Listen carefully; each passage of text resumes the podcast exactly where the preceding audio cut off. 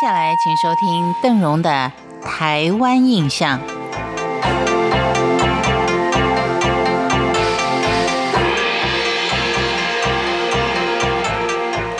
日月潭是台湾的第一大湖泊，也是中外有名的旅游胜地。为什么叫日月潭呢？又有哪些人最早在这里欣赏它的湖光山色呢？今天的台湾印象，我们来看日月潭。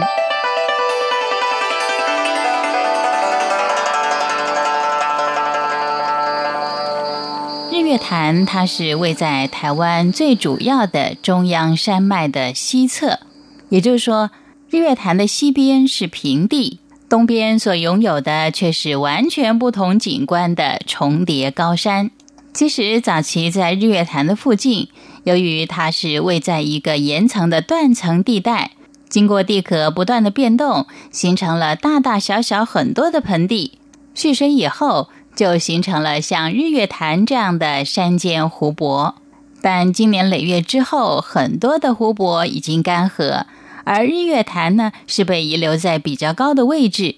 比较少受到盆地的切割作用跟河川的侵蚀，所以一直能够保有相当的一个水量。所以日月潭它除了是台湾的第一大湖泊之外，更难得的它是一个高山湖。而台湾原住民当中的少族人，却是最早能够享受这湖水山林之美的族群。在日月潭当中，曾经有一个小岛，它也曾经是。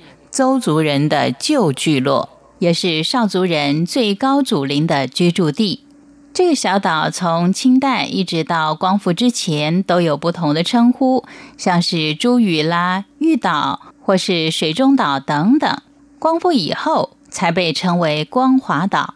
但是在一九九九年九二一大地震之后，光华岛受到了很大的创伤，似乎也让少族人完全失去了他们的家园。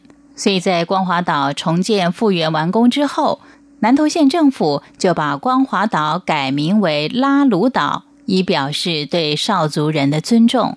由此也可以看出日月潭对少族人的重要性。在日月潭还有两种动植物，对于现代历史学家跟生物学家来说都有相当大的研究价值。一个是早在清代的文献当中就有记载的奇力鱼。少族人是叫做奇拉，最近就有一些鱼类学家指出说，奇力鱼应该是克氏礁，生长在各地比较低海拔的河川湖泊。只因为这种鱼类跟少族人有密不可分的关系，所以也多了一份地方色彩。还好，这种奇力鱼它并不是濒临绝种的鱼类啊，因为它目前还是少族人最主要的食物来源。另外一种是植物，叫做刺葱，这也是邓荣第一次到南投的时候才认识了这种植物，也才品尝到这种植物烹煮之后的美味。刺葱它的学名又叫做石茱萸，是一种落叶性乔木，它的全身上下呢都有食用的价值。它的叶片除了可以食用之外，还可以治跌打损伤，是很实用的药用食材。而它的树干是白色，非常的轻软，常常被用来制作茯苓跟各种灵性的器物。汉人还会拿它来制作木屐，少族人是用这个木材来盖房子，或是制作一些打木鼓或是石臼的杵。总之，我们现在才发现的刺葱跟奇力鱼，在早期跟少族人还有日月潭都已经有着密不可分的关系，也是当地特有的动植物。今天日月潭的由来还有少族人的生活，就为您介绍到这里了。感谢您的收听，每天五分钟，希望能够带给您更丰富的台湾印象。我是邓荣，我们明天见。哎呀，哎。